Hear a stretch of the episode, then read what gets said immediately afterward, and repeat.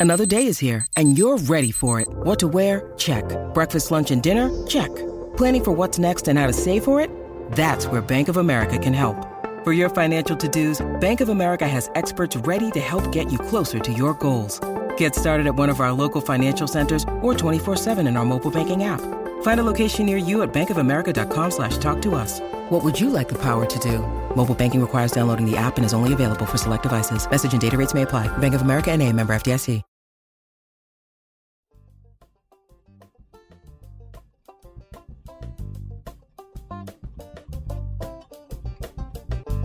Are listening to Comes a Time with Oteil Burbridge and Mike Finoia. If you're digging the podcast, do these guys a favor and review and subscribe. It means a lot. Be sure to follow the pod on social media, YouTube, and if you're joining for bonus episodes and exclusive content, go to patreon.com forward slash comes a time pod and get on the bus. And now, here's Mike and Oteil.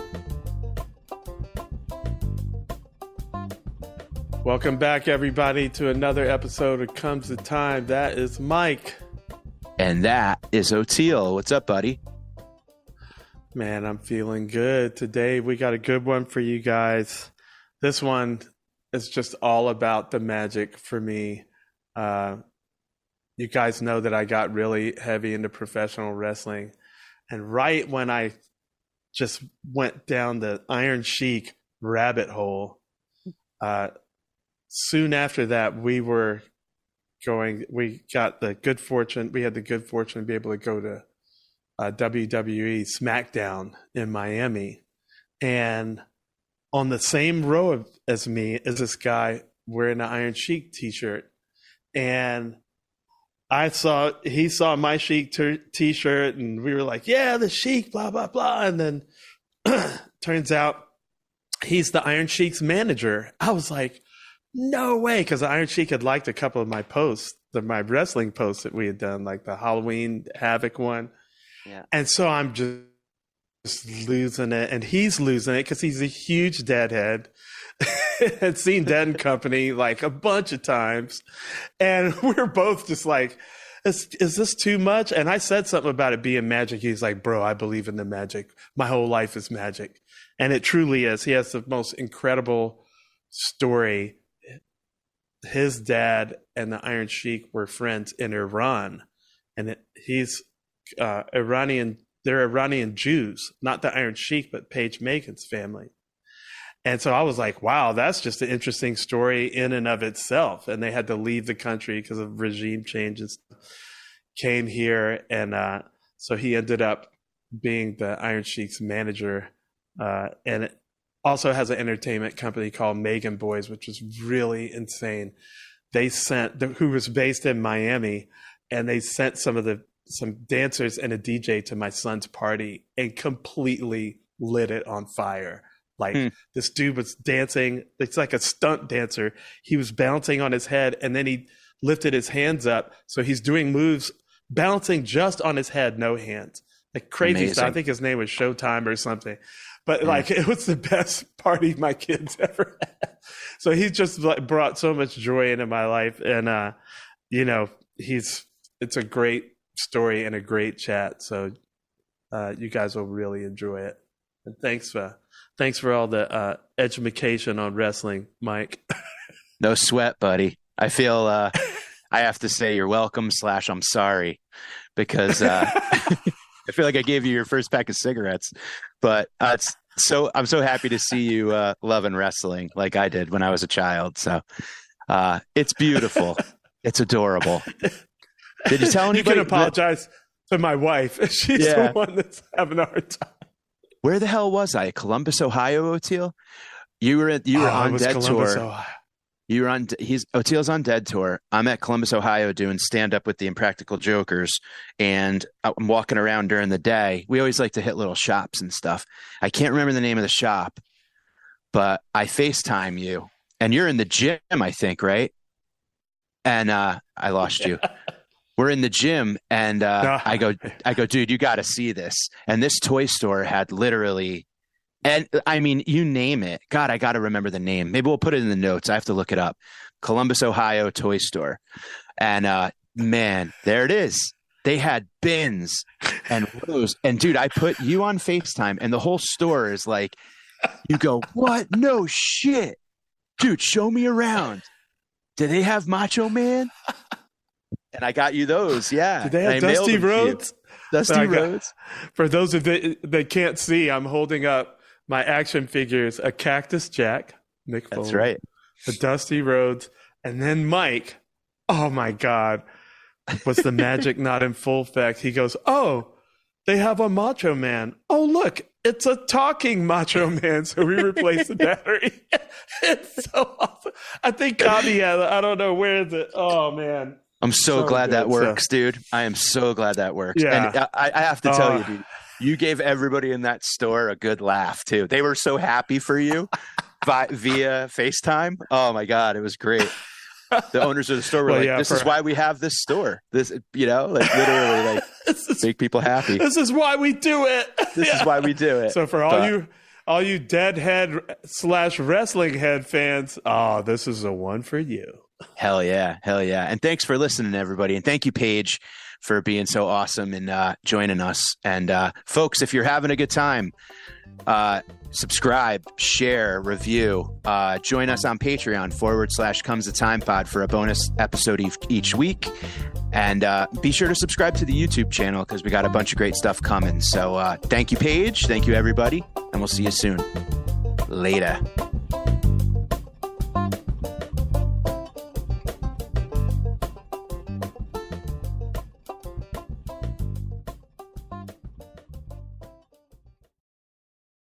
Pantheon podcast listeners. Christian Swain here to tell you more about my experience with Raycon earbuds. Our family now has three pairs of Raycon earbuds around the house, and my wife just grabbed a pair of the Headphone Pros to replace some headphones from a company that was double the price. And yes, she loves them. Now, if you haven't pulled the trigger on a pair of Raycons, or even if you have, but you're in the market for another pair because they're just that good, well, now is the time to check them out because they just launched their upgraded model of the best selling everyday earbuds.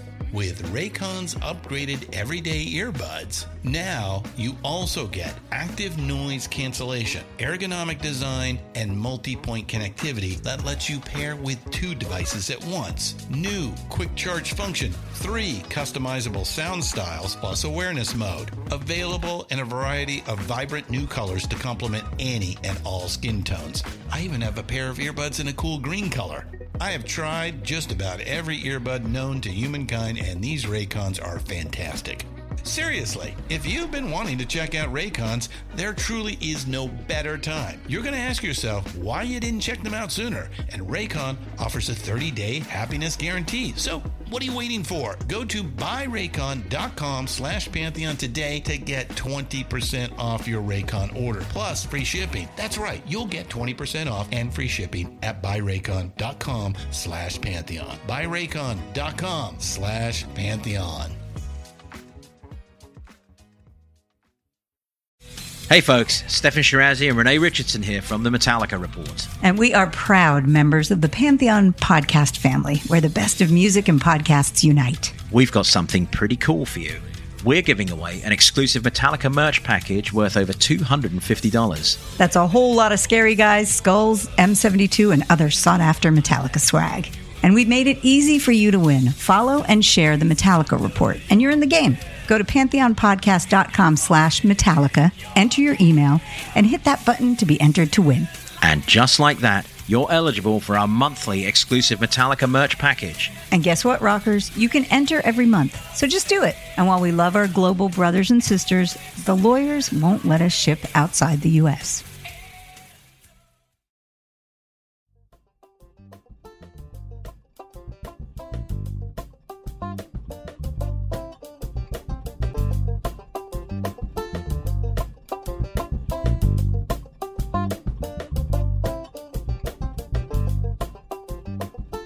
Page Magen, what's up, brother? So good to see you. This is a honor and a, a pleasure. Uh, thank you so much. How are you guys? Wow. I mean, easily the most handsome man ever to grace our podcast. Look at that. oh my God, that beard. You know, I, so I distinguished. To, I used to color. I used to color. I was, I was so nervous about seeing gray. and now I'm just letting it all hang out. So it's kind of exciting. Yeah, it's beautiful. Yeah, it's a nice dude. beard. After uh, after Jeff Chimenti, I'm like, oh, I wish my hair would just go silver all the way because you know that would be so cool. So I, it's a gift to be able to do that. Well, it takes a minute when you see like yourself, like when you were all black, and then when you see yourself gray, you're like, I feel like I, I literally thought I looked like Ernie from Ernie and Bert, like literally.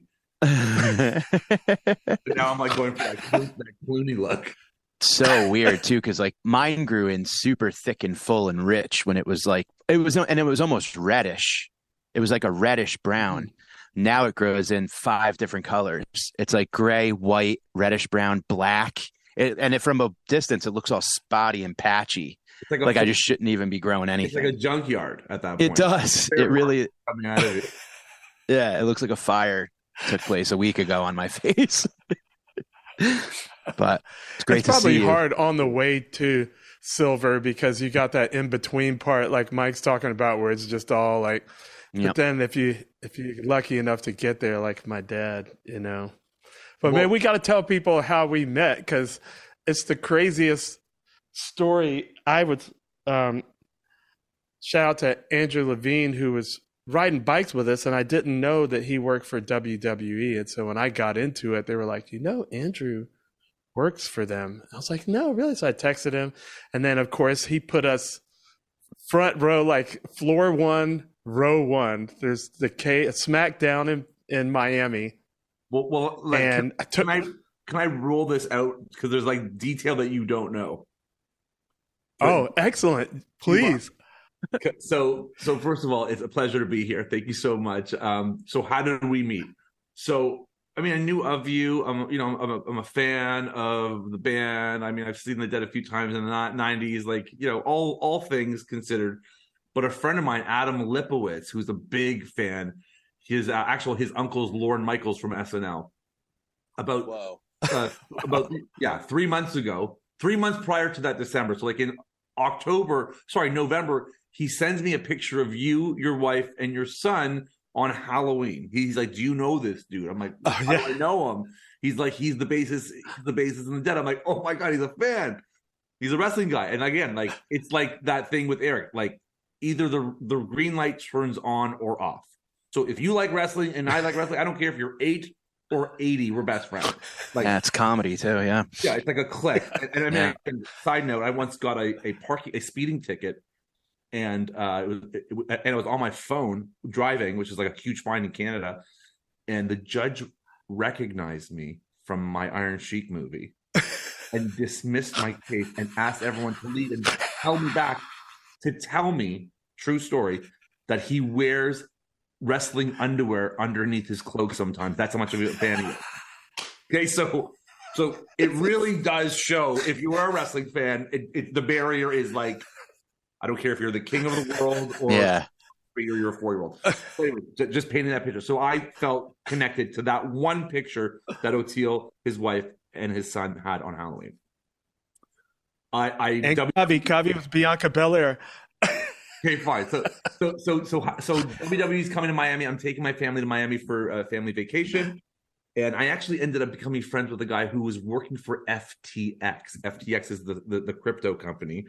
And he ended up saying, I got you a box, I got you this, I got you that. And ironically, um, December 1, FTX, did you see that guy, Sam Bankman Fried? Like the whole thing yeah. exploded. Yeah. And I'm like, I'm not going to ask him for those tickets again. I'm not going to be like, bro, like, I don't know. And I just felt like, let me work on this on my own. like, Sam, you get one phone call. He's like, I better call Page about the tickets. Can you imagine a, a, like a billion dollar business imploding, and then there's a guy being like, "You know those tickets you offer?" hey, is it cool if I bring my friend? Um, so, so long story short, so I reach out to WWE and I said I needed some tickets for my family and my and my son's friends and blah blah blah. My brother, okay, this is where you don't know the story. My brother doesn't have the tickets. I was given eight tickets from the WWE, not knowing where I'm sitting. I go, Gian, just get your seats because I know when they give you tickets, they don't give you like anything special. They just give you like, you know, 15th row, middle by the ramp, whatever. It's not like a big deal. It's like family and friends tickets. Didn't know where I was sitting. My brother buys cheap seats on StubHub. Boom, gets in. We get in, and I get my seats at will call, and they're second row seats, second row seats, ringside. My brother's like, "You piece of shit! Like, how dare you? You better hook me up." Now this is where the forty-year-old virgin fan thing kicks in. My brother sees me. He's up there and he sees me walking to my seats. I'm not telling him that I'm sitting second row.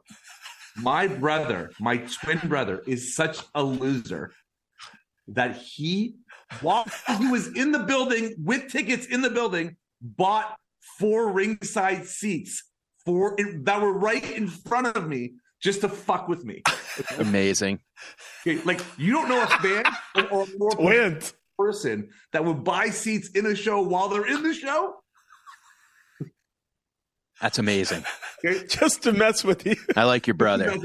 But so so anyway, so so I'm at He's the concession booth, and Oteil, who I'm not clicking on, not realizing yet, there's a guy wearing an Iron Sheik shirt, shirt wearing that shirt. You know, in, in, a perfect world, you know, if I saw someone at a grocery store or, or you know at a mall, like I would probably call it out. But the idea of it being more regular at a wrestling show, I just, I didn't make it yeah. a thing. Sure. So I, I end up buttering my brother up, and we all we all take turns between the second row and the first row, going back and forth. And so when I'm sitting at the front, ah. I'm sitting in the front row, literally right in front of the seat that I had right behind me. There's me, there's my son's friend, who's like a 10 year old kid, Oteil's son, Oteil's wife, and Oteil. Like literally, we're sitting beside each other. But like 17 minutes before, I saw the guy, you're grabbing a popcorn or whatever, whatever it was. And so I just like scratch my head. I'm like, okay, is there irony there? Is there irony there? And then as I'm like staring, I think we looked at each other for a minute, but he didn't recognize who he didn't know who I was. Um, I just my my brain just started squinting and it just started like working. Like I was like, how, how do I know that guy? Hmm. And then my brother's my brother-in-law, my brother's brother-in-law was like, I think that's that's Oteil, and I'm like, oh oh, it is Oteil. So I look at him, I go, and I saw your face when it first did that. yeah, and you're like, you did this, and again, I, am sure you don't get mar- marked out in a, an environment like that, right? so I go, I look over and I'm like, "Are you Oteil?" I'm like, "Are you Oteil?" And he goes like, "Yeah, like yeah." Like it, the mob was gonna come, and I'm like just we're like at a Beatles concert. It's Oteil. And he go, I go, my my heart jumped. I'm like, dude, I'm I'm the Iron Sheik. I'm the Iron Sheik. He's like, what do you mean you're like, like I'm the guy who was with the Iron Sheik. I go, and anyways, it was a quick, magnetic, thunderous, electric, like super super bro moment. Yeah. And we just started talking and jabbing hard, like as if we've known each other for more than 14 seconds. Um, and then Killer Kross, who who's a wrestler, ended up texting me. So I then bring Oteil with me and all these kids. We go backstage to get some pictures, and it was just like a full zap to the heart moment for real. Yeah, and I can say this, and I don't want to sound like too mushy, but like I've spoken to Oteil more than I've spoken to people in the past twenty years, like since then. like even yeah. though it's text, whatever, like I, like uh, we speak enough for me to be like like it's a comfortable conversation. It's not. It, it, has been it's been a very unique six months. I can say. That's incredible. It was the quickest bromance. I've only had one quicker, and that was my best friend Eddie Castillo. This was when I was 19, and we literally met, and then we just hung out every day from right after that. But it was so great because see what how I remember it as that I didn't have my action figure yet, but I had gotten my T-shirt, and I was so bummed that my action figure hadn't come out. So I was psyched to wear my Sheik T-shirt. And then when I first saw you, or you first saw me, that it was the T-shirt. I thought I remember you going the yeah. Sheik, and I was like, yeah. And then you had this T-shirt on. I had the other one on. I was like, ooh, I want that. I was rocking. And then the all of a sudden, I, yeah, you were rocking this one, and I had the other one. That's the white one. It's a different one. And then uh, and then all of a sudden, all the kids. There was like I remember, was there like six kids or four kids? There was a lot of children. Were, yeah, looking at me like you know how like meerkats or prairie dogs all look up when they see like a prey. Oh, no. Yeah. That's after him. And I was like, uh oh, they're all staring at me. I was like, Jess, uh, what's going He's like, Are you Oteil? And I was like, Yeah. well, no, so, sorry. I'm me, the Sheik. I was like, What are the odds? No let way. Me add, let me add this moment. So I took a super dad moment where we were at the hotel and my friend, my son's friends and my friends' kids were all together. And I'm like, all right, you're all coming with me. They're like, well, are there any other parents coming? And I'm like, no, I got them. So I took six other kids with me solo. All the kids. Like I, I, couldn't care. They're like, "Well, you sure you need help?" I'm like, "I got this." I'm like, "I'm no problem." I got a, an Uber and bam and boom. But the crazy part is that the kid who was sitting beside me, his father is a humongous dead guy, like a humongous dead guy. Yeah. And so he he heard of you, knew of you, and then his father, when, when yeah. we sent the pictures, he goes, "Isn't it ironic that the greatest day of my life had to do with my son getting?" Ah. it's like he never like he's never going to experience what his son did that he fell onto. So it was like a it was just it was just magical because again, kids now are rocking like it's almost like fashion code wearing dead shit, right? Oh God, yeah. Like I, I see more than ever. Yeah, and that's what. Tri- Go ahead. No, I'm saying that's what tripped me up because I was sitting there with Jess and I was like, the kids recognize me. Because like the kids were, they were like, you know, it's like, what's going on? But it must have been that one kid that was just like, it was such a great moment. And I was just like, honey, uh, my wife, she believes in the magic at this point. Yeah. And I was like, you can't make this stuff up. I mean, what are the odds, man? Like, and what a great night of wrestling too. Yeah, for Nigel sure. was so, oh, the pictures and video of Nigel and how into it he was, I was just like, even my wife is not into it. She was like, that was special. Like watching them. The fan, that was your first live wrestling event too, right? Dude, yeah. Well, we had done a local one. Yeah, but that was your so first like big, locally. that was like your first big thing. That was my I mean SmackDown at the big, big, big, big In your life. Oh, he just got into it, dude. Like we were talking yeah, about I told him about DDP yoga and he was like who's DDP? And I'm like, Diamond Dallas Page. I'm like, he was a wrestler. And then Oteil dove, literally tied weights to his ankles and dove to the very bottom of wrestling and was like, just slowly made his way back up to the surface and was like, dude, this shit's deep. Well, like, well, this is some. Oh, then it was like, I was so so happy to watch him 12 year old geek out because it's reminded me of how I was when I, I grew up with all this, you know, it, it, it just you know it sounds like. It's like, you know, it's like someone's like, I just spoke to a guy a couple days ago. I'm like, I, I want to look at a new show. He's like, well, have you seen this? I'm like, yeah. Have you seen this? Yeah. He's like, you know, and then they were talking. I'm like, oh, they're like, oh man, did you see the latest episode of Billions? I'm like, what's Billions? Yeah. They're like, oh my God. You haven't you seen haven't Billions? Seen I, I yeah. jealous that you have all this to catch up on. And so like, as a, as a wrestling fan, when you're like just learning in the learning tree, I think there's a comparable with music. It's like I'm such a super fan yeah. that I know this guy in Germany or this guy in Brooklyn and this guy. It, maybe for you, it's like you know this coming up basis or this coming up person, and you know that his backstory and how he got there. Like there's so much of that, especially also in comedy, Mike. Yeah, comedy of course. Is mm-hmm. the exact parallel to the indie wrestling to the big leagues conversation. Yeah, yeah. Do you agree? It's, and yes, hundred percent too. Well, and also, I it's cool for me to see Oteil experiencing all of this at the age that he's at and at all the experience that he's had because I wonder, you know, I got to geek out like this with wrestling, with the Grateful Dead, with Phish, with comedy. So many times I've been able to like, you know, belly flop into a subculture, you know, but Oteil has been the subculture that a lot of us has belly flopped into. Do you know what I mean? So like we're geeking out about the music.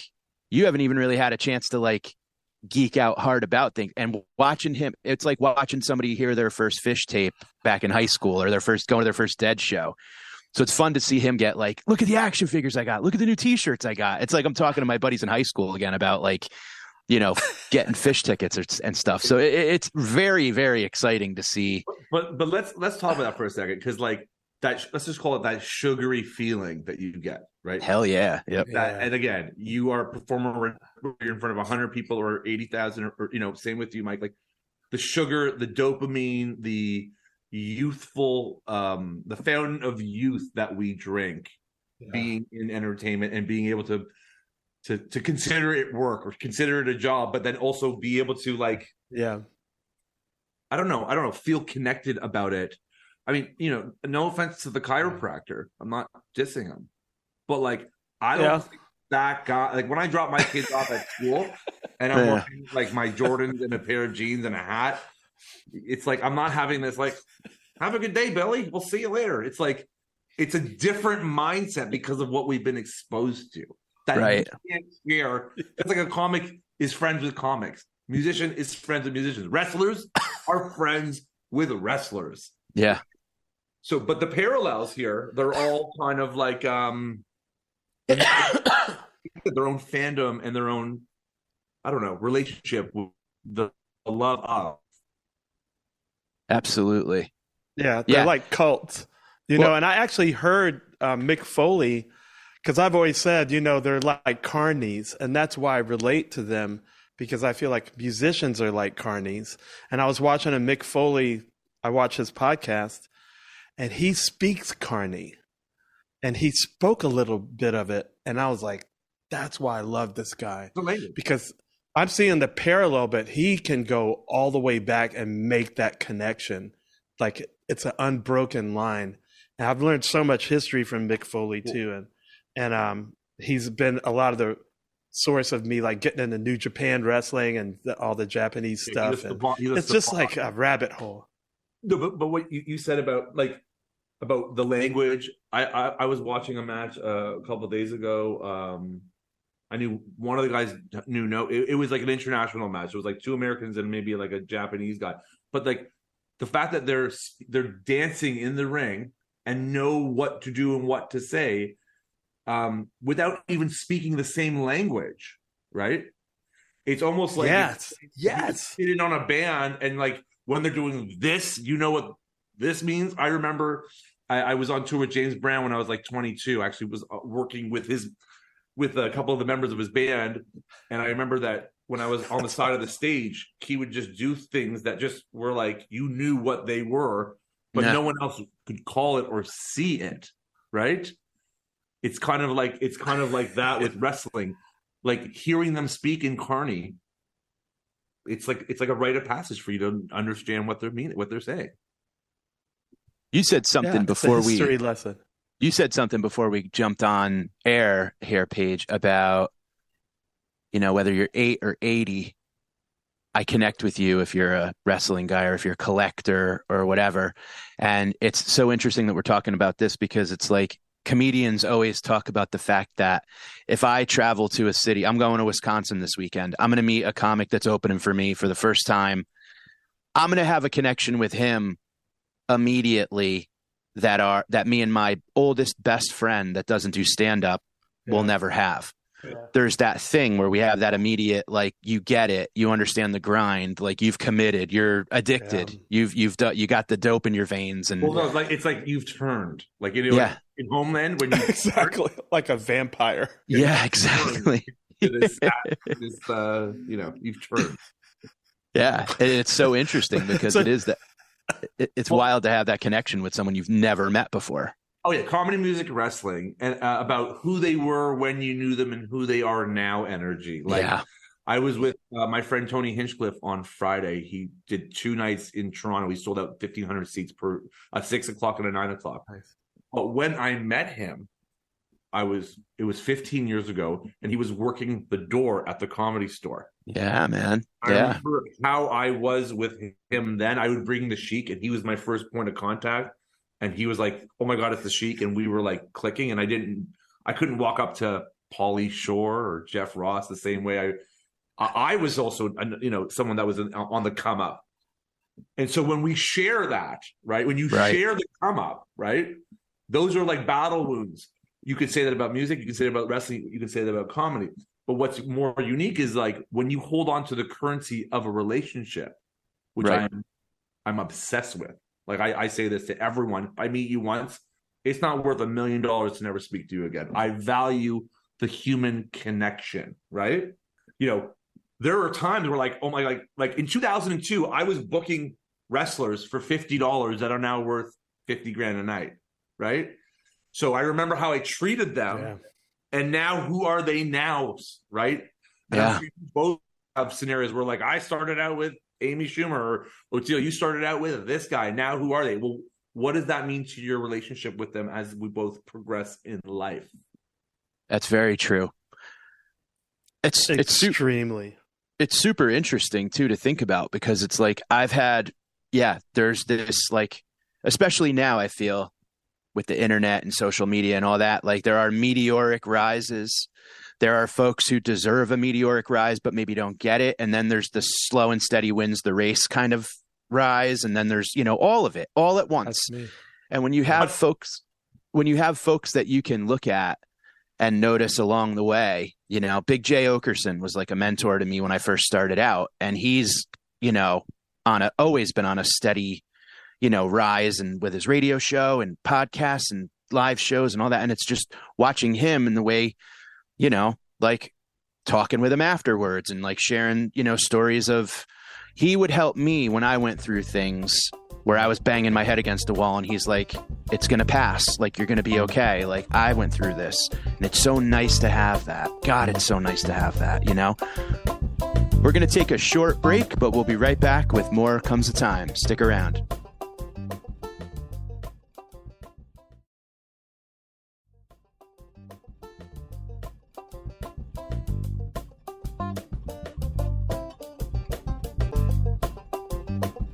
But is there such thing as an overnight success?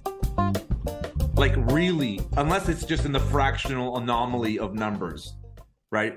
Yeah, sometimes there is like I some people like I've noticed it's been a theme on our podcast recently because we've been having these people on that were so young when they when got really famous. Like yeah. Derek Trucks. You know, I met him when he was 11 and he was playing like a 40 year old and you know i think he joined the allman brothers when he was 16 15 or 16 something like that. And then jerry yeah. Jamont, you know like all these people. But a lot of times what you see is people that make it real big if they make it too quick they don't really know the value of it. Like maybe they have a lot of talent but it's it's rare to see them last like a stevie wonder and a michael jackson that were literally kids Right. Like I think I yeah. saw yesterday Stevie Wonder wrote My Cherie Amour when he was like nine or something insane. Some some tune we all know he wrote as a kid. Yeah. yeah. Insane. And to, but that long jet you see him crash and burn early, you know. But sometimes it's just like these kids like Anakin Skywalker that have more midichlorians than others. But I'm glad I made it late because I'd have been dead if I had made it in my 20s. Amen to like, that. I would have too. And I'm still not so famous that I can't like go to the store. No, but your culture and what you're that's interesting because the Sheik, you know, when the Sheik passed away, he was 83 years old.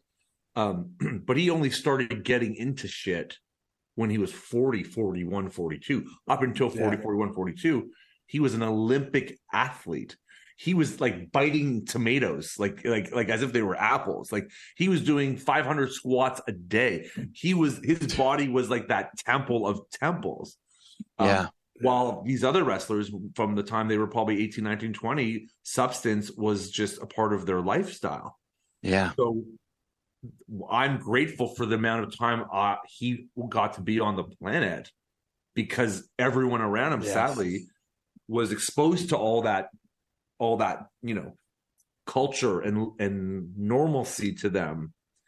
And it uh, you know obviously you've seen it firsthand comedy and and music. It bites you hard yeah. right? Yeah it's so interesting too because like you know that i'm thinking about that meteoric rise thing you know and i think meteoric rise is sometimes in the eyes of the beholder you know because like i would say right like billy strings is having like a meteoric like a you know overnight but he's, yeah, but i wouldn't older, say he's an overnight so. sensation. See like yeah like that's the thing like people go oh i've never heard of you. Like how long have you been doing this? And then you realize oh shit the backstory is like way longer. yeah you've been around a while and there's a lot of like sto- you know there's a lot of success and failure. That's the shit i love. Well you, you, know, know what i mean? meme? yeah. do you know that meme of a guy leaning over with the girl at the ball game and he's trying to explain to her about something? You ever see that meme? I don't there's, think so. there's a meme of a guy like looking at a girl who looks so disinterested and then like the meme is like so like Hulk Hogan beat uh, the Iron Sheik in '84, and she's like, "Who the f- what the fuck?" like you can't too many people about what you're talking about unless they're in the eco. And right. That, that's where yeah. when I think about this this conversation, like music, comedy, wrestling, like we're all potentially savants in our conversations about it, but we're also fans of the other pieces of the triangle. totally. You know, my my favorite is is um the overlap between Grateful Dead and and Allman Brothers too and professional wrestling because when I started doing my wrestling posts and I think the Halloween Havoc might have been my first one. Um I have to go back to my was. thread and look. But when I started doing my professional wrestling posts, man, the deadheads are that they're like, "What? No way, Oteil's in." and the, and the ones that really are excited because I'm into the '80s wrestling, you know, like, "Oh, he's a he's an old head." Like, yeah, it's well, so funny, man. Well, this is the whole thing about like cross pollination with audiences right now.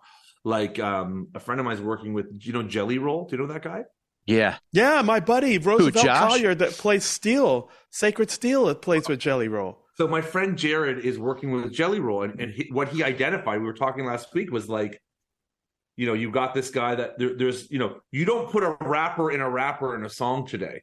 You put a rapper in a country star because it, it, you know, it's almost like putting like that the red and blue liquids together to get the we don't know what it is. Yeah. But like that yep. scientific explosion and those data points allow for new people to become, you know, ancestrally connected right? Yeah. Yep. Yep. it's very interesting. I heard something about how country and hip hop are very similar that like groups of people collaborate on each on songs. You know what I mean? Like I didn't realize, but like there's like seven or eight country singers that contribute to maybe one song or two songs. Like they're writing, and a lot. They're writing. They're writing. They're sitting and writing on on some of those lyrics. Yeah, or they're submitting pieces and things like that. You know, and it's all kind of collective for each other. That's a very unique. And so, and in hip hop, it's kind of similar as well. Like there are artists that just do their, you know, just them. They write their stuff, whatever. Yes. But there are. It's not uncommon that to have like collaborations like that, but which I think more, open up those two worlds in particular to jive. You know, is it more uncommon to be a sole writer on a on a track today? Uncommon. I think it's probably 50-50. in certain, you know, I mean, I hear about hip hop tracks. Like, like I have a it friend depends. that works with Lady Gaga, and he like is one of eleven. Like, he literally wrote like six lines of a forty-line song. Right. When you look at the credits, yeah. you know, I don't know about you guys, but like I like looking at IMDb's credits and yeah. like movie credits, um, music credits at the back of the CD. I love, and then I'll be like, like there's a sound. There's like this like yacht rocky sound of like almost like um, Ambrosia, Michael McDonald stuff, and I'm like, and like Prince, and I'm like, oh my god, that guy was in everyone's ear. Yeah, like, who is that guy? Yeah, Where yeah. He, what's yeah. his influence? Where did he come from? Yeah, I love that. But I find myself doing it more with stuff like wrestling or UFOs than I do music. I mean, I've been playing music since I was five, and my dad was very much a historian of it. So I've, I don't know. It's like I, I, I do it more in other things than music, but I definitely do it in music. It's like a history lesson. If I, if I'm into Jaco, then I got to see who his heroes were. Then I got to see who their heroes were, and then you're back to the twenties relatively quickly. You know, is it? But is it like um, you know the kid that worked at McDonald's? After he worked there, he stopped eating McDonald's. Is there like that type of mindset? like no, like, I think there was more. Yeah, I see what you mean. Or like but even I for Mike, more of it. Is it hard for Mike to? Is it hard to make Mike laugh? Right. That I'll tell you the first moment in comedy that I was upset about something I didn't know was about to happen.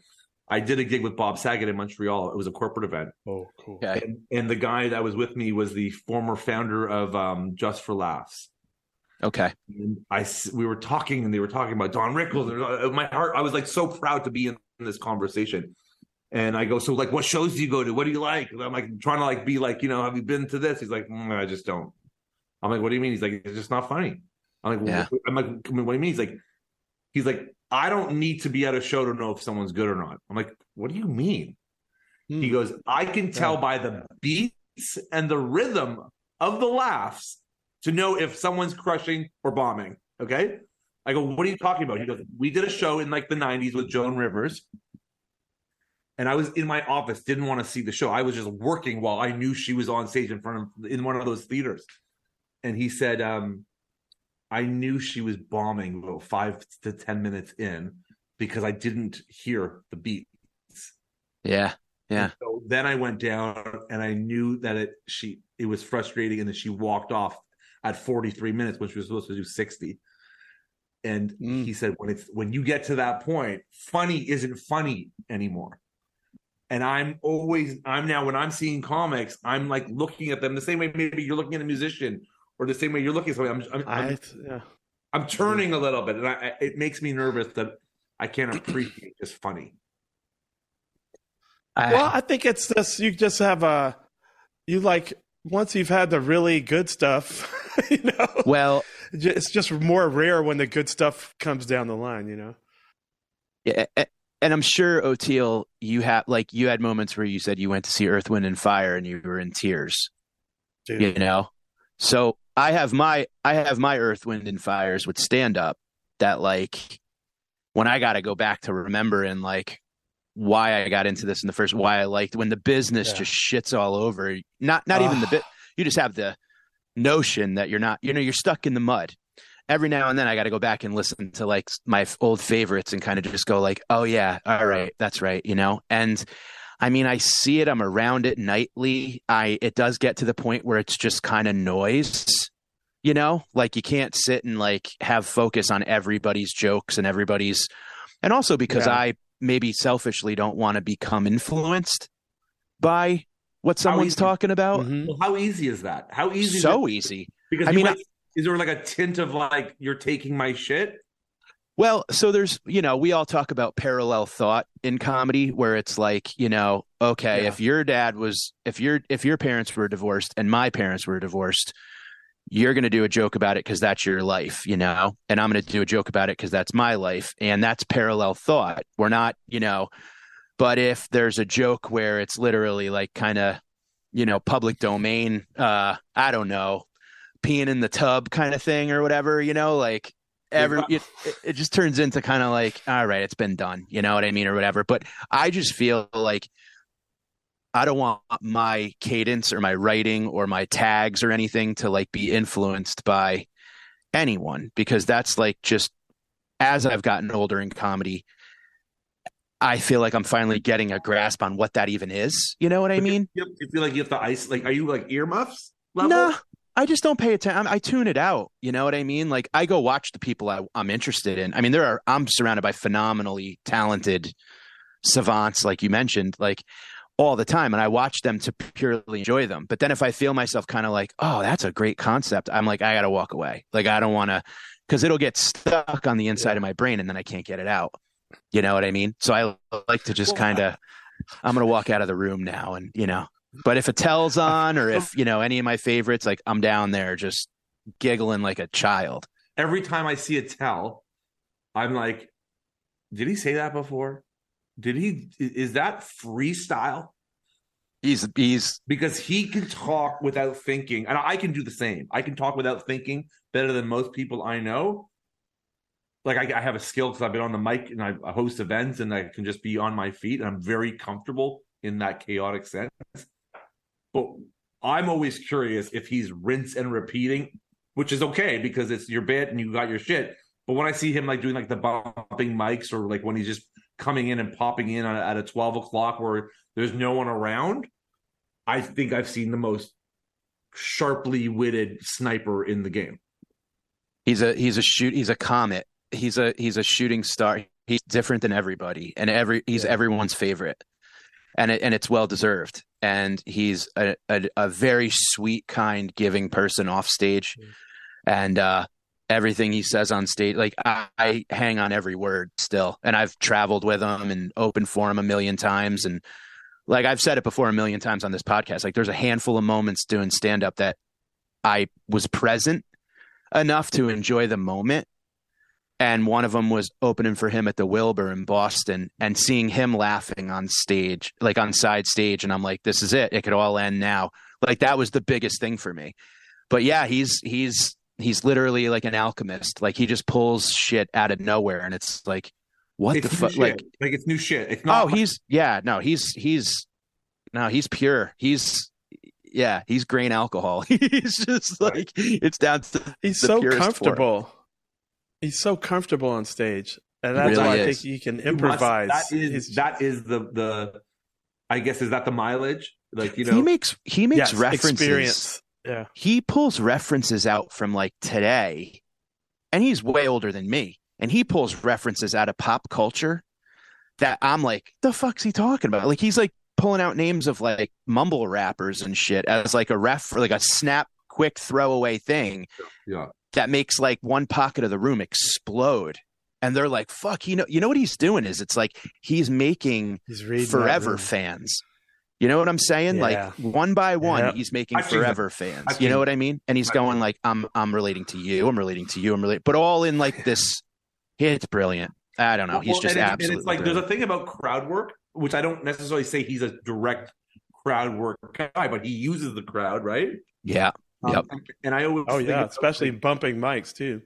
Well, bumping mics is a crowd play. So when I, so when I, have seen Rickles a few times, I think I said this to Atil once. Like, you know, it's easy. He can see a, you know, there's an Asian guy, there's a black guy, there's a white guy, there's a Jewish guy. Like he could go bang, bang, bang, bang, bang, bang, bang, and and I get after the third time, it's still funny. Yeah, yeah. But it's almost like it's it's a plant because it's very easy to just be racist. Yeah, no. like it's very easy to be like, oh, this guy, you know, right. Whatever. You know, where's your wife? What are you feeding her? Like whatever. Like it's like, and so whatever he's saying, and I'm realizing that, but with a Attell, it's the same thing, but it's so much hundred times layer of more impressive because it's not the same thing every time. It's it's not, and it's and it's like. Yeah and he goes on at the most like uh difficult. It almost like it's almost like he likes digging himself a hole to get out of sometimes. Like he'll go on at 2 a.m at the cellar. Everyone's hammered. The nights you know they eh, people have just seen a lineup of phenomenal comedy. And he's like all right like i got my work cut out for me you know? And he's like outside smoking a cigarette like you'd see like tyson in the tunnel getting ready to like you know? And he just comes out and it's just like slam slam slam. And he talks to the host and he talks to the staff and he like makes it all this thing of kind of like pay attention or you're going to get run over kind of you know? And it's but he does it in moments off stage too that are kind of amazing. Like he was jay was telling me a story. Attell was showing jay his new car and it had a sunroof and attell goes check it out. And he opens the sunroof and he goes that's so jesus can hear my rhymes. It's just such a fucking stupid thing. But from attell it's like just what a funny He's but dressed he, like a. Is he is he thinking about anything when he's smoking that butt? I don't. He, I got everything and nothing. I don't know. Is, God, is his hard drive empty and it wants to get full on stage, or is he already full of a hard drive that's unloading the data? I, that's the question. when I'm nervous about doing a gig, I've built this immunity, and I don't know about you, Oteil. Like I don't think about it until I'm on the stage. Because if I was thinking about it until I was on the stage, I'd bite my fingers off and I'd cry myself to sleep, yeah. right? Yeah. So I've built this immunity. I might get tired all day and I'll just like bottle up my energy so that when I can go boom. But other That's than that, too. I can't think about it. I think it's baked into the cake with what I do. Well, it, well, like how much of that with with when you're performing is like what unknowns are you going into or is it all laid out? It's all like with with the music it's all like uh because it's improvisational you know and everything i've done from you know the jazz tradition or the african music tradition or colonel bruce allman brothers dead it's all improvisational. So we know we're going and just shaking the dice and throwing them you know so you get more comfortable with that and that's what i love chaos. Is that chaos? about about yeah about comedy and wrestling because like you know when i watch the interviews with the wrestlers they're talking especially the older ones that are just calling it yeah they're all the modern matches i feel are more choreographed or planned out and some people did that in the old days but you know just like Ricky Steamboat and Ric Flair. You know, they're just calling it in there. And so you're fishing around to see what makes the crowd pop.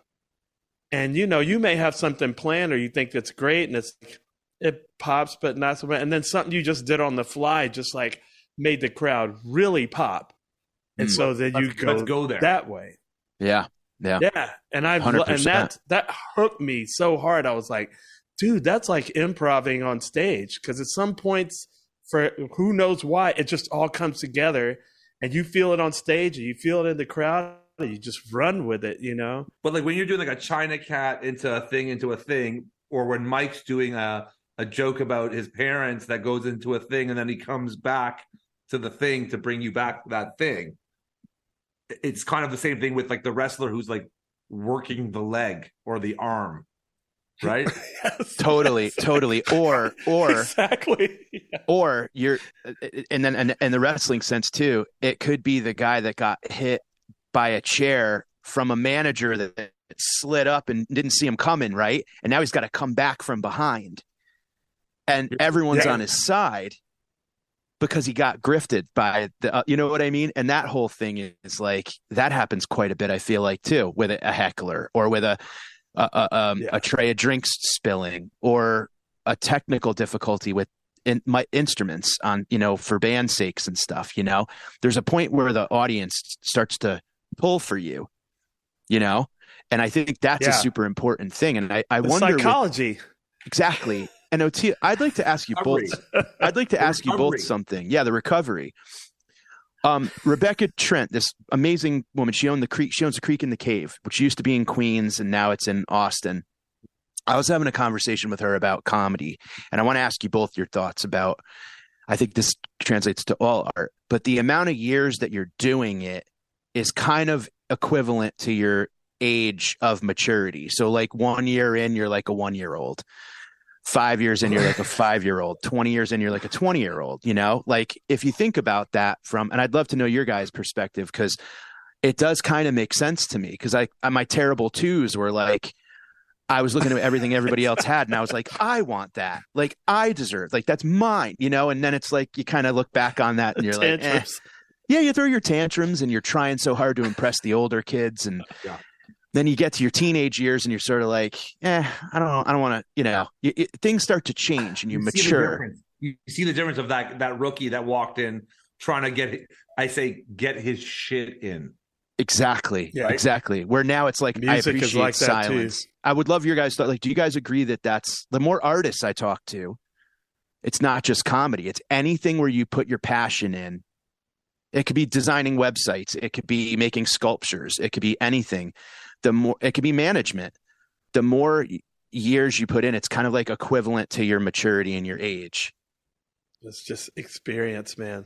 Ten thousand hours, what do they say? And uh, you know, for sure. Yeah, well, yeah, ten thousand hours. You're an expert in anything. I, I made some quick notes about this. That I, first of all, yeah, like like how long does it take to be funny, right? That that first comic that was probably hanging out with his friends at after after the club or you know in their friend's basement puffing dudes and it was always funny well like that's a great way to become a comic but what does that have to do with like the grind and the no the minutes the beats the hardware the understanding all of that so like how do you deal with being uh the loneliness on the road the hotels that the, you know right. it's like and even having we're not even talking about music we're talking about how do you deal with your yeah. head and the life on the road but you don't have no way of knowing how that's going to be till you get out there. I mean, again, music's a little bit different. You're playing three hours, two hours, where like wrestlers and comics, they're doing ten minutes, fifteen minutes. Like, well, well, they're driving from Poughkeepsie to to Tennessee. Uh, they got to check into the hotel. They got to go for a workout. They got to eat their lunch. They got to go to the arena four hours early. They got to stretch. They got to get their cardio in. They got to go over the mat. Then they do 10 minutes of a wrestling match. and then they got to come, and then they got to go drive three hours, and come down from that. Like, so, like, come down from that. That's the best. That's it right there. That's the. That's where the drugs and alcohol. That's happen. everyone. That's everyone. Dude, that's did, everyone. I just did a week yeah. of gigs in Atlantic City, and I'm on from nine to nine twenty. Like you could set your watch. Casinos don't fuck up because they need to turn the machines on when everyone's exiting and shit. You know, so nine to nine twenty. I, I left my hotel room just in time to be in the green room like 20 to 9. So then I went on at 9 and then I got off at 9:20 and then I was back in my room at 9:30. And it's just like that's it. I'm done. But I've been building up for hours and hours and hours to like that, and now I got to come down from that, and and I'm just in my room like I should, should take my pants off because I'm gonna, you know, like back into my shorts and, you know what I mean. It's just such a weird. Yeah. It's no one prepares you for that. It's Oteil. You're right. Existence. It's Nobody prepares you for it, man. No, but but eh, but that's when I have a hard day, or a day that I'm thinking about for a year from now. That I'm like, oh, I got to be at this thing to do this thing for this thing. I've built another thing about the not thinking about it. I'm also saying to myself, this day will start, and this day will end. Okay. And that, yeah. yeah. Second year you, yeah. second year you, as a two year old, would never know this day will come and this that. day will end. You would have taken, you'd spend that whole year bugging the. Yes. Yes. Because oh, because how bad could it be? We've lived already 48,000 days of our lives, right? This is just a moment that is in one of those fractional yeah. fractionals. Can I just bring up a point because you said something about the recovery? I just have an all timer that I just remembered. Really sad recovery.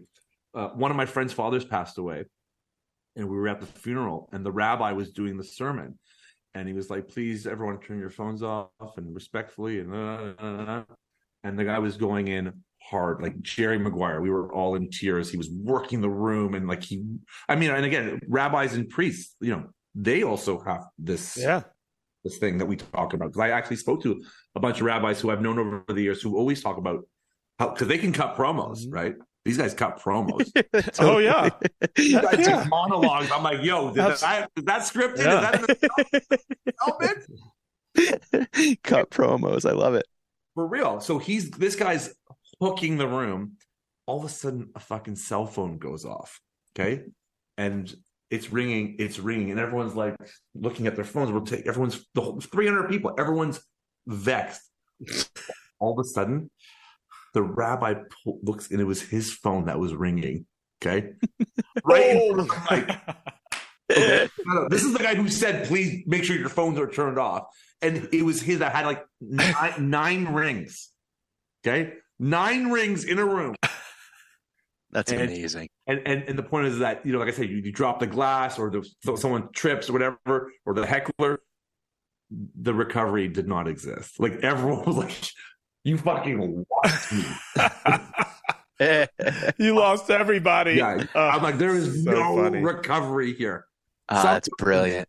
So, I had to say it. I had to say it. Hey, man, look, we've been on the we've been doing this an hour. We didn't talk about what I really wanted to talk about, which is the whole story of how you met the Iron Sheik. Yeah, yeah. Let's do, um, tell people about because I know your dad and the Sheik knew each other, right? Back yeah, in Iran.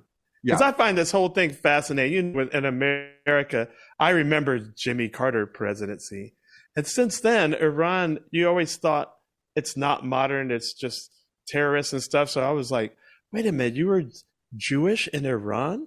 Like that's a whole story in itself, but people don't realize Iran in the 70s was just very kind of like here in the 70s. It was a beautiful place to live, actually. It was like people were like, let's yeah. go to Iran for vacation. Like it's like people were like, it's a beautiful yeah.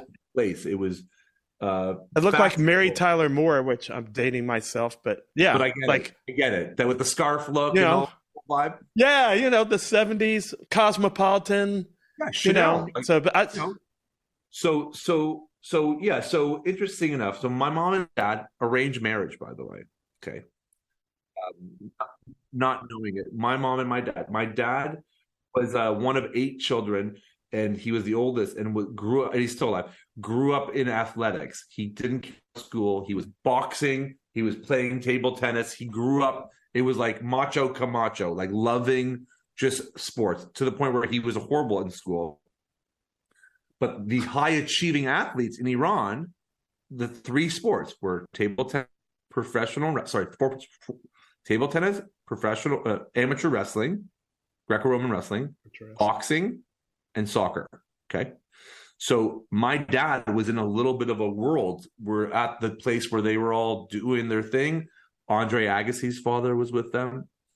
Um, there's a guy named there's a guy named Takhti who is like basically the Michael Jordan uh, of of all sports in Iran, uh, the Iron Sheik. So my dad and the Sheik grew up best friends, 10 years old, 12 years old, 15 years old, always playing sports together. Um, and so when my dad moved to North America, um, he didn't know anyone, but the only person he knew happened to be the most hated man on television. Okay. His only friend is a guy who's now famous on television who's despising the Iranian flag and, and Americans and is like a known as a terrorist. Um, and my dad has a whole world of stories because when he moved here, he had he was like in the 70s, Iranians in America, like they were they were like exotic. Like like like yeah. now you can see guys that look, you know, cultured, but back then, so he actually moved first to San Francisco, believe it or not my dad was friends with guys where he hung out with um, Wilt Chamberlain, literally. He's got a picture with Sinatra where they're partying together, my father.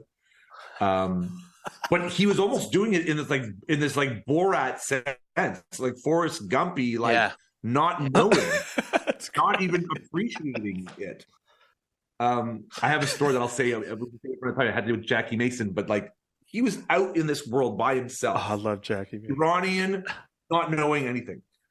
And so they were in touch a couple of times, and then they're and then they just that was it. Like they were both married, they're both figuring out their lives and this and that. And then all of a sudden, when we were three years old, four years old, and our our babysitter put us in front of the TV while she was like folding laundry and like doing things, we would just my brother and I would be like glued to the TV watching the thriller video or watching, you know, Smurfs or whatever. Wrestling would come on, and there's a man speaking on television in Farsi screaming at at TV. And and all I remember was my mom was cooking in the kitchen and I remember her drop the pot. I heard like a, a crash. And then she runs in screaming like, "What is this? Who is this?" And then she looks and she's like, "That's your dad's friend. That's your dad's best friend." And we're like four years old. Like, what the hell do I know? I know nothing about. I can't even read look back and realize what they were even talking about. My dad comes home. My mom tells my dad. My dad calls the sheik that night. I think he must have left them a message or something. They spoke a couple days later. And back then, so like common, like they do Madison Square Garden once a month or once every two weeks. This was not like the one year now. Like it's a wider route, right? Can, am I am I good here? Yeah. Am I good? Yeah. So it's, it's, a, it's a wider it's a it's a wider route. So within a month or so, the wrestling was coming to Toronto, and my mom, my dad invites the Sheik, and we pick him up from the airport. Imagine you're you're five, four years old. You're picking up a guy that you just saw on television up at the airport. Yeah, like you're like, like, and he's like a superhero, right? Like this oh, is now becoming bigger normal, than life, right? And my mom spent the week cooking. She, my mom is an insane. If you're ever in Toronto, my mom is an insane Iranian Persian cook. Rice and the kebabs, oh. like no, like oh. nasty food coma, food coma level. Okay, got to go. Got to yeah, come yeah. do that. She murders. she, she crutches, and it, so and we weren't like, we were like these Iranian kids. Like we were like not cool. Like my mom literally would make us lunch where literally the whole hallway of our cl- school would smell of like raccoon or whatever she was making. raccoon. okay. They're like the other kids. We were the other kids had like fruit roll-ups and like Twinkies, and we're like, please, mom. She's like, no, you're gonna have prunes for dessert. Okay. Hilarious. Okay, like I'm not joking when I say this. Like there were times where like she made like an egg sandwich that had grape juice spilled all over it. I swear to God, it was a stink bomb. And it was like embarrassing for us to be Iranian when we were younger. People calling us terrorists, people making fun of us. And we were like, oh, these, yeah. our parents had lots of money in Iran. They moved here and lost everything. So we were like these $7 shoe, Velcro shoe kids. Um, yeah. surrounded by others that had shit. And so yeah. the fruit roll up was like massive to me. Like a freshly squeezed orange juice, I still consider a luxury in my life, right? When I can order one at a, at a restaurant. So, yeah. So all of a sudden, my mom would invite all of these people, her friends, these the people on our street, come over for dinner. And Nikolai Volkov and fucking the Iron Sheik would come to our house. Nikolai. Okay. like out. Who needs acid? Yeah. Amazing that like what's normal to me. Remember we talked about this. What, what's normal to you, Right. mind blowing to me. What's normal to me is mind. So sitting on their lap, Life woke up. um, like all of it. And so, and I don't know, I could probably name you set 15 times that this was happening. And every time it was like a different wrestler would pick him up, Jim the Anvil Neidhart or Don the Rock Muraco, or and we would walk in Oh. to the building. Now the Sheik didn't know backstage versus friends. We there were times where we would literally park the car in the lot where all the fans were, and he we'd walk in where the tickets they were being ripped in. He didn't know. And I'm six years old, and people are fucking cursing us. Okay, people are throwing. And I'll never forget the. I said this at the funeral. I'm like, he said to me, "Don't, don't worry, I'll protect you." And I remember him grabbing my hand tight, Oh. and I said, and I Oh. felt, I felt great. But then there were times where he brought me backstage, and like King Kong Bundy would be like, "Get out of my way!" And like we would fucking. This is real, right? This is like Macho Man and like sitting on Hogan's lap and Andre and hugging him and and there was a show and I was trying to find I went, I went into a fucking I went into a fucking rabbit hole. I, I I'm actually so upset because I'm gonna sound like a liar when I say this. We were at a show at Maple Leaf Gardens. It was a show where the Junkyard Dog introduced for the first time ever the Honky Tonk Man Oh as wow. a, as a good guy and he said, "All the kids come into the ring," and I rode on Junkyard Dog's back. I'll never forget. He was fucking drenched with so with sweat, and like that was like the shit that I would be doing. And like, Such I mean, I mean, so so so what happened was, I used to be obsessed with the autographs. I'd be like, we'd have like this diary book where we got like Gorilla Monsoon and Tito Santana and this guy and that guy. And I would come back to school, grade one, grade two, grade three. I'd be like, yeah, we're friends with those wrestlers. They came over last night. They're like, fuck are you? Liar. like, you're no, what are you even talking Yeah, about? with the stinky And so I- sandwiches. yeah, old seven dollar Yeah, like- Velcro feet. You, like, they would tie you to a tree and call you a terrorist. Like, it was like, oh my god. For real. We were like these oh, nobodies. And but the do- but but, hold on, but the dopamine was zapped, right? You had that moment. I The want to sugar. Yeah. yeah, that zap yeah. we're like the electricity at five years old, six years old. So I started taking pictures to prove my stories. And I've always been a big picture guy. Yeah. As much as the autograph was important and it felt like it had a more value, this and that, I was like, I need to, like, I have too many scenarios where, like, I'm behind the curtain, just like you guys probably do as well, in which they probably sound like lies if you spoke to the chiropractor about it. I don't mean to diss the chiropractor. If anyone's watching, we love chiropractors. Um, I'm saying, That's two digs on the chiropractor page. Come on That's now. you really taking shots at him. One more and uh, saying, like, you know, it's like what he sees, what we're exposed to. someone has a good back out of the three of us, O'Teal, huh? what we're exposed to. So so the sheik would come, we would be fucking cool. I would bring pictures to school. We'd bring the dolls. I did my grade three speech, my grade I was dressed up like them for Halloween, like all of it. All of Oh. it. We were fucking wrestling. we need like pics of that. You as Yeah. the sheik. Oh, Halloween. I gotta, I gotta find it. But so, but then all of a sudden, and I think it was 1988 or 89, he got busted for marijuana, and I'm like not knowing what that was, Yeah. and cocaine. Yeah. with Hacksaw Jim Duggan, who was the good guy, and he With was the back- Hacksaw- They were in the car together. Okay, they weren't supposed to be riding together, although maybe by that time it might have been cool.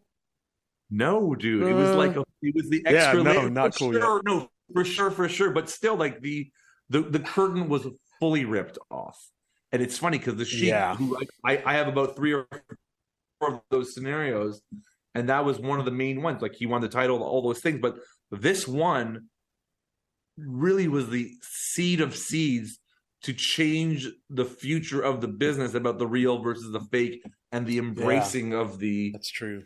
of the storyline culture. Again, it was only seven, eight years, nine years later. um, that the Attitude Era came, where it was like fully blown out. But anyway, this was the place. So so when he got when he got um, fired, my like again, my mom is a purist, like a the most pure human being. She's like, he's we're never seeing him again. He's the worst person in the world. He did marijuana. Oh no! no. Like my mom is like intense. Oh. So that was like 11, yeah. 12, 13. But but by 14, 15, like wrestling was like Doink the Clown and like it wasn't like we were That's when I stopped.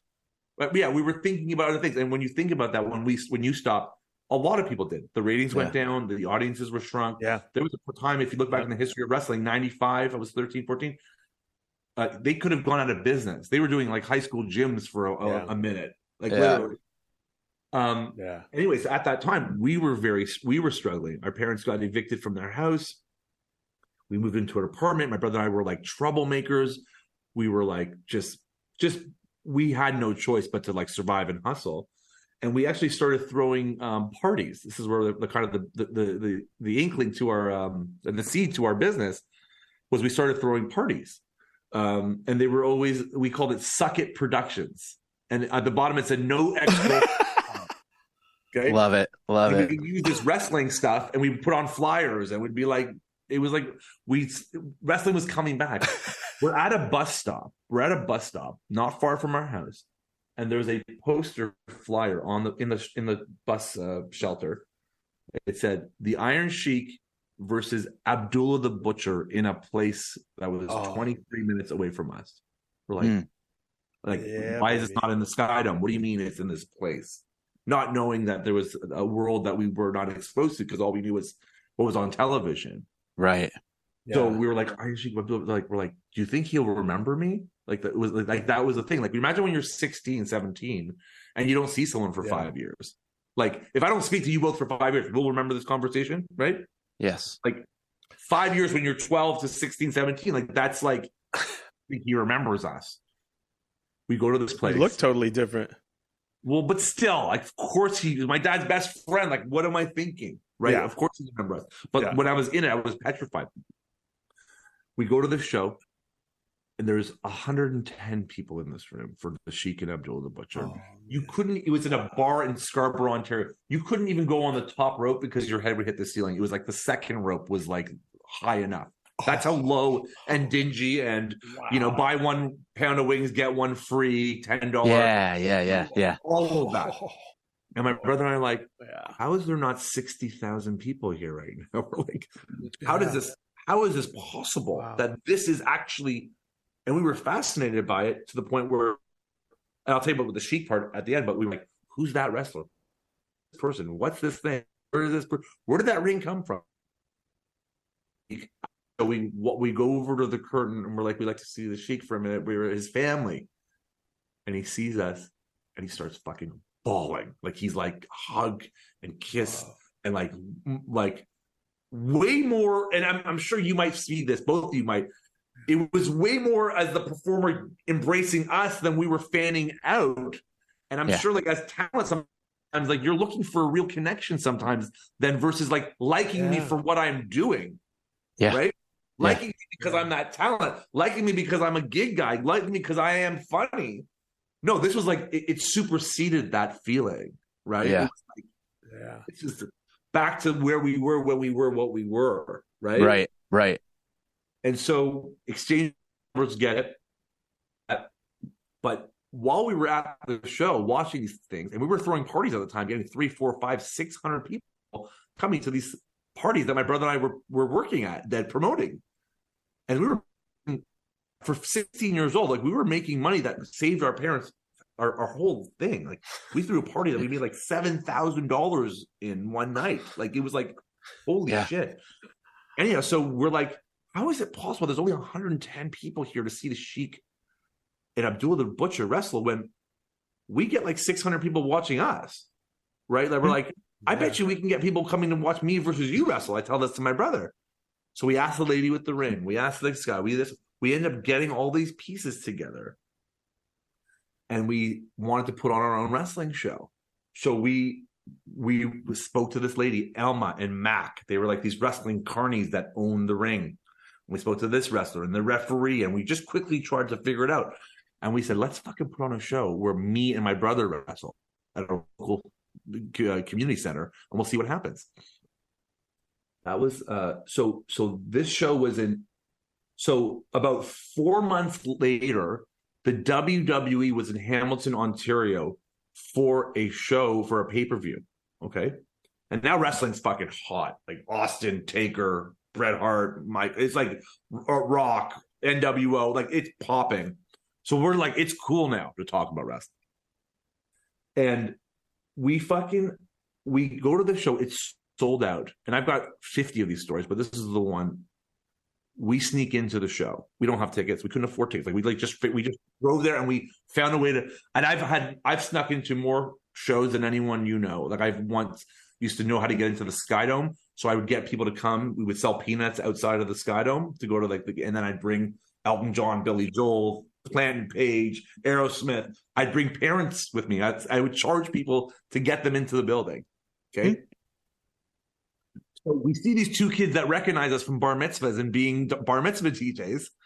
And they're like, "Oh my god, you're the Magen Boys." We're like, "Yeah." They're like, the mother's like, "I I can't go into the show. Can I just give them to you and you can babysit them while we're in the show and I'll pay you?" So we don't even have tickets, and we end up sneaking these kids in. Okay. okay. We're now we're now standing sitting at the top of a ramp watching it because we don't know where to sit. And this has happened twice before, and I'll show you pictures to prove it. But this one was the first time this ever happened. Security guard goes, "You come with me." We're like, "We're going to jail. We're fucked." And the guy goes, "You see that match? After this match, we may need you guys." We're like, "What do you mean?" They're like, we need people to sit in those few first few rows because the receipts are going to be empty. Ringside. Ringside. Sweet. No, no, we just snuck in. I have a uh, sorry, I have a I have a story that's fifty thousand times bigger than this. That's basically parallel to. we, end up talking, we end up talking to this guy. His name was Matt Miller. Matt Miller was the former head of security for the Cleveland Cavaliers in the '90s. He moved to WWE and touring we started talking Iron Sheik, this, this, that, and he was like fascinated that we were like connected. I'm like, we really want to put on a show. Uh, but like, you know, all these guys like King Kong Bundy and and Kamala and blah blah blah. So like, well, well, why would you use those guys? Oh, so sorry, sorry. We're standing at the top of the ramp, and he goes, "I'll do this for you guys. If you guys do this for me, I'll get you guys a couple of autographs after the show." Is what he says to me. Okay, and we'll maybe meet some of the wrestlers. This was the trade off to sit front row and be a seat filler was autographs and pictures. Okay. Think about how fucked up that is. Okay.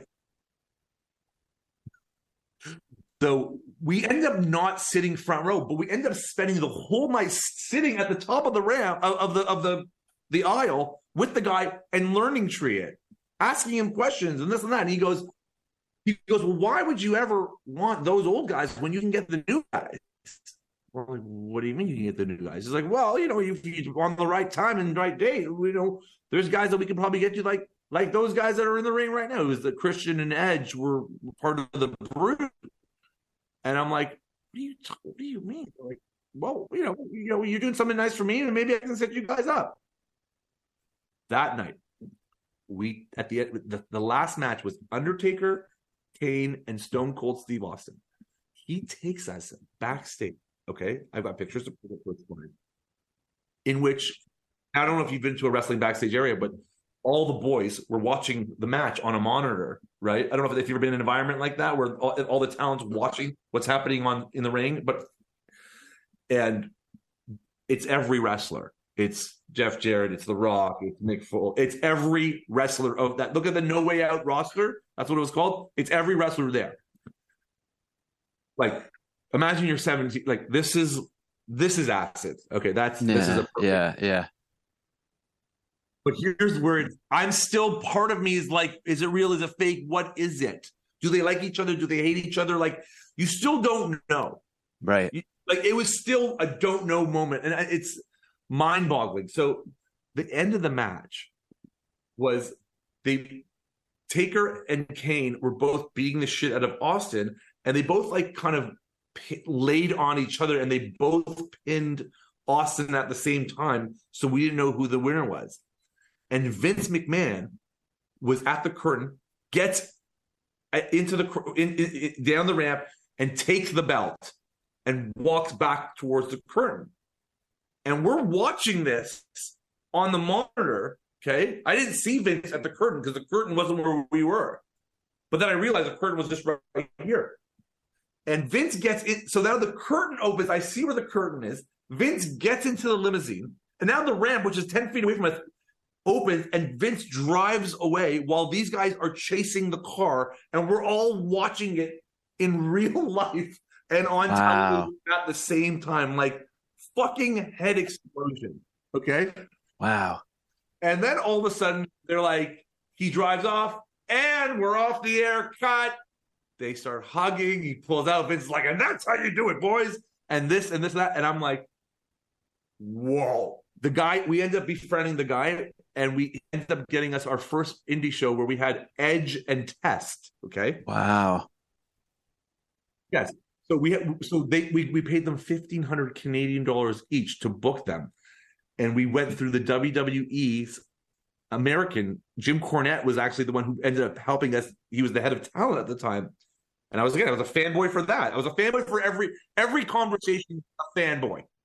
So, so King Page versus Giant and Edge versus Test. We send, we sneak into the show. Okay, we don't have tickets, and we also snuck in twenty thousand flyers. Okay, papered flyers. Oh in which we would go from the, the, the 500 level all the way to the floor. We would say, here's a 100 flyer. I'm like, take one and pass it on. And we would do it all around the building. We papered the shit out of this building. Okay. and the tickets went on sale the next day on Ticketmaster. And again, total rookie mistake. We're doing Ticketmaster.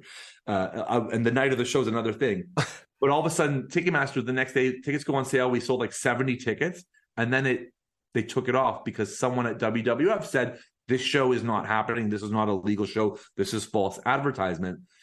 The president of WWF oh, yeah. Canada, Carl DeMarco, we went over Canada's head and spoke. To, that's where the disconnect was. And so we ended up getting in a huge pile of shit with WWF Canada because we had this arrangement with them. Anyhow, so in our in our Magen Boy traditional way, we were starting to figure out how to promote the show, where we would start going to other schools and we'd start driving around neighborhoods where there were kids. And so we're like, oh look, these kids are playing hockey on the, on their driveway. So I would walk up and start yeah. talking to these kids. I'm like, do you guys like wrestling? Do you like this? Do you like that?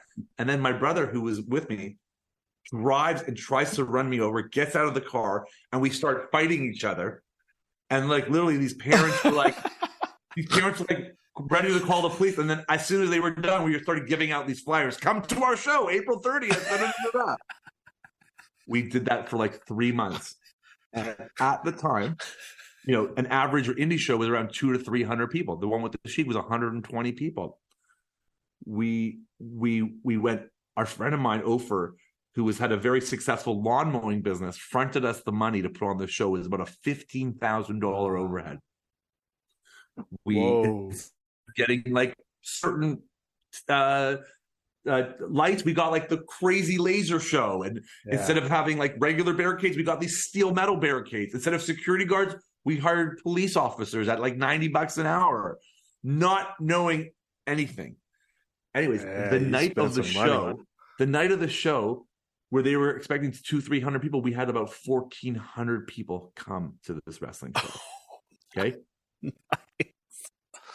My nice. brother and I literally were the second main event. It was we had like seven matches. Edge and Test was the main event, but everyone came for us. Okay, and my mom still thought it was real when we were fighting each other. That during the match, she tried getting into the ring to stop us from fighting. okay, hold on. Yes. And the security guard, the police officers thought it was part of the show. Okay, so they didn't stop her. no, she's like, please, please stop. And I, I have, I have, we actually reenacted this like five years ago at a show that we did with my mom, part of the show. And so, and she's in on it this time. yes, she so so she so the whole thing was like you talk about like electric. We were losing like five thousand dollars on this show, and everyone's oh. miserable. Everyone's crying. Literally, the oh. guy who lent us the money was crying, and so was the guy who lost two thousand dollars on the food because we just didn't know what we were doing. My brother, yeah. and I were, my brother and I were also crying. This was in the post huddle conversation. We were bawling, but we were bawling of oh. happiness. It was like oh. this is the greatest night of my life. We pulled it off. We pulled off this fucking thing. So then we do another show. So we lost five thousand the first show. Then the next show we lost three thousand dollars. Then we do another show. We lost one thousand dollars. And then by that yeah. time, I'm, I'm in college, and I became friends with the guys from the student council. And they're like, "Yeah, you do all those wrestling shows. We should do one at the school." I'm like, "Okay, well, where should we do it?" They're like, "We'll do it in the pub." I'm like, "Well, how many people does the pub fit?" They're like, "I don't know, two, three hundred. I'm like, "Well, how much are we going to charge tickets?" They're like, "I don't know, like three bucks, five bucks." I'm like, "But the show's going to cost you ten thousand dollars." Like, We don't care. I'm like, "Well, three dollars times three hundred people, that's nine hundred dollars." So what I found out was that university average, your tuition is two thousand dollars a year. Well, forty of those dollars times eighty thousand people goes towards student activity. Okay, does that make sense? Yep. So they put on these shows where it didn't matter if someone came or not; they had to yeah. deploy the dollars. So then we introduced our. They, he introduced me to the guy who ran all the Canadian college and universities in Canada, an organization. Uh, yeah. And we brought uh, Jim the Anvil Neidhart and King Kong Bundy to a trade show, and we sold 40 wrestling shows at 20 at 19 years old across Canada for real dollars. And that's where we learned. We learned. Yeah. And since that show till now, we've never lost money on, on a show again. We only do produced, sold shows. No, I'm not yeah. worrying if one person comes or a thousand. and that's exactly like the music business because you know uh, so many of these music promoters they started out booking bands in college or the right. allman brothers manage, manager. He said i brought the allman brothers to american university when i was in college for peanuts. Right. you know it's like it didn't even cost a lot.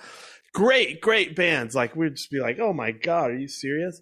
But that's how they started getting there. Well, you got to start learn. somewhere, right? Like, and now, now yeah. you, you know, you're you're not worrying if a million people come to a show. You got to guarantee. I'm assuming that's how it works. But like, yes, I do. Yeah, for sure. So, so that's where I think people don't want to be in the maybe business, right? When you're a comic, when you're a yeah. musician, or you're in wrestling, like you're working the maybe until you're working the no. It's a it's it's it's it's it's a guarantee.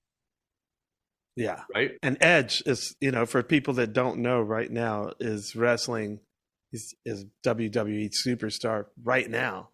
And his wife, Beth Phoenix, she's yeah. back. Glamazon. So it's it's crazy to think about like where they started. how yeah, it's it's great. So so there's like about a hundred wrestlers that I've worked with that were fifty dollars or hundred dollar guys, which was generous by the way um, to them at the time because they would work for free and work that are now you know on any any of the rosters. Yeah, and so yeah. that's where the journey of a, of a wrestler, who they were then, who they are now, is. I'm I'm a huge uh, currency uh, currency guy. I found this as I was cleaning up. Actually, this was actually very cool. This is a uh, National Wrestling Alliance uh, membership roster. I found it was actually where it has every promoter's phone number, address, booking. Whoa. Yeah, Whoa. Like here's one. Look, Vince McMahon. It says Capital Wrestling. Where does it say Capital? Capital Wrestling. It says Vince McMahon. It says a phone number. It's like this is a pamphlet. Like I'm a huge collector. Now you know, uh, you know Billy Corgan. Yeah, he bought NWA, and they just did a thing here in Boca because we have like a, a, wrestling. It's called BRCW, Boca Raton Championship Wrestling. Yeah, so they work with them? all my local stuff, and they just did a show oh. with uh with NWA, and I went to it uh, with my friend Megan. It was really great, man. Yeah, that's so cool to see that. There's so many, man. I gotta come to your house because I I want to look through all that. Well, we could have like a garage sale one day. We're gonna be like, uh, like oh, I'll do like a like a whatnot. Like, all right, today uh, I've got this, I'm like let's talk about the backstory of that. Like, it's interesting as I'm hearing us because I, I was actually going to bring up a point to you and with Mike about the fandom part about this. Like, are you yeah. aware of the things in your ecosystem that maybe a fan would be like, "Holy shit!" That you're like, "Oh, it's no big deal to me." Like, I, I wrote the word "U.S. Yeah. Blues," even though I don't think that's the song. Like, you know how like a fan would be like, "Oh, the second set of that show, this is the first time they did this thing that was so important to that thing," or like if you're on Star Trek, you know, episode 16 of season eight was when this girl told Spock something, and it was like, we're like, do you think Spock remembered that, or it was just like it was just another day? Like, I remember speaking to like when I was a super like green fan, even though I was in the business, like. I say to a wrestler like, "You remember that night on uh, Monday Night Raw when you um you uh you beat that guy small like I don't remember fucking yesterday. Like have that like knowledge about the stuff that you do. Like we're like you were at this show that was so historic, but you didn't even realize it because it was just another gig to you. Totally, it's like the the Chris Farley when you somebody yes. Chris Farley's you. It's like, man, remember when you did the? I was like, man, that was gig number nine thousand forty. But there's some cats like it blows my mind, especially with the guys that I work with. Like, it could be the guys or Allman Brothers guys. It, you know, the like the amount of drugs that was being done, and like Gregg Allman would like remember like details, except for Watkins Glen. They were like, nobody remembers that. No one. Well, that's the thing. I hear people all the time. They're like, too much drugs. I was in. Uh, I was in Poughkeepsie that night when that was the night that this happened. It's like, do you really remember that, or are you just saying that? Right. But like again, again, you know, this is the part where you like get a little jaded when it's your. Um, you're talking about you do you. it for a career. Yeah, me. But I and when I went to that Earth, Wind, and Fire concert, because I had never seen Earth, Wind, and Fire when I was little. Was My Lionel? first time seeing with Lionel, uh, not with Lionel. It was with Santana. Oh, with Santana. Oh, I, I love that. I was in the Toronto one. Yeah, yeah. So I went, and you know, Verdine White is one of my very first. It's like Bootsy Verdine. Yeah. Uh, you know, like he's he's so number cool. one and two. That guy's like he's so cool still crushing it in his 70s, jumping all around, you know. But here I finally got to see them at 58 or 57, however I was. And it's amazing. Just all the songs from my childhood, I was just in tears the whole time. And so when I left there, I was like, this is how people feel when you play Oteil. You got to remember to look at it from their side and not be so jaded. You know, it's just night number 29 and now it, it, really helped me going to that concert to just bring it all back for that me. reset sometimes like it's like that validation yeah. or the uh, you know reminder of it's someone else's yeah. super bowl night not yours you're just playing in it or whatever you know and people write me things like on they'll dm me on instagram and something that really heavy happened that i didn't know about and it connected or maybe there was a synchronicity with the moment that I was a part of it and I was like, "See, aren't you glad you were just giving it your all then?" Because that was something so meaningful to them that you couldn't. And it's like that's why I really appreciate about wrestlers. I feel like because they take so many bumps for it and so much go through so much physical pain Art. Art. to entertain people that they're less jaded and I appreciate that because when I was with Nigel and Kavi at SmackDown and uh, Liv Morgan put Shayna Baszler through a table, that was the first for me, Kavi, and Nigel to see a live table shot. Right. And when Ricochet was doing all this crazy cool stuff, my son was losing his mind. He was like, dude, Ricochet. It was like Ricochet was a real life superhero. Yeah. You know? and I just thought this is the best, man. I I, I just appreciate the fair dust of it. It's so it's know. so nice that you can buy in, right? You can buy into yeah. that feeling. that feeling you're talking about. Absolutely, man. I, I think it took my kids for me to look at wrestling through the eyes of a child and the the comedic aspect of it, you know, like Sami Zayn always trying to crack people up and make them break character, you know. So it was like it's I love it. Total synergies, dude. But uh, I, I, this is there, there, as I'm hearing what Mike is talking about, like there is not an equal. This is like talking about comedy, talking about wrestling, talking about music. Like those are like try. That's a, that's the triangle. That that that's the equal. Yeah. I have my heart pounds for all those three things. Me too. Me too. Oh man, thank you so much for coming on. I just this is great. I've had such a great time. And, There's uh, like stories, dude. There's like story. We got to kind of freaking go pound for pound on some shit. I don't even know. Oh, absolutely. I want to try to have you back when I know stuff is coming up, like WrestleMania 40 in Philly, which I'm going to be at. So we'll do a little lead up to that and maybe make it coincide. Whatever, whatever, however, whenever, whatever is is what I would say. I'm, I'm grateful. Well, bless for, uh, you, and thank I'm you for uh, hooking us up with the Pantheon guys because we wouldn't even be on Pantheon if it wasn't for you. So thank you for that too. Those guys are great guys. You're you're a beautiful human. I'm grateful for our friendship and just thank you for letting me just vent here. Like we're just letting it out. We're just going, man. All right, Bubba, you have a good one today. Love you much. Love you too. Love you too, for sure. Pantheon Media presents Comes a Time featuring Mike Finoia and Oteil Burbridge. Executive produced by Christian Swain and Peter Ferrioli. Produced and edited by Eric Limarenko and Stu Silverman.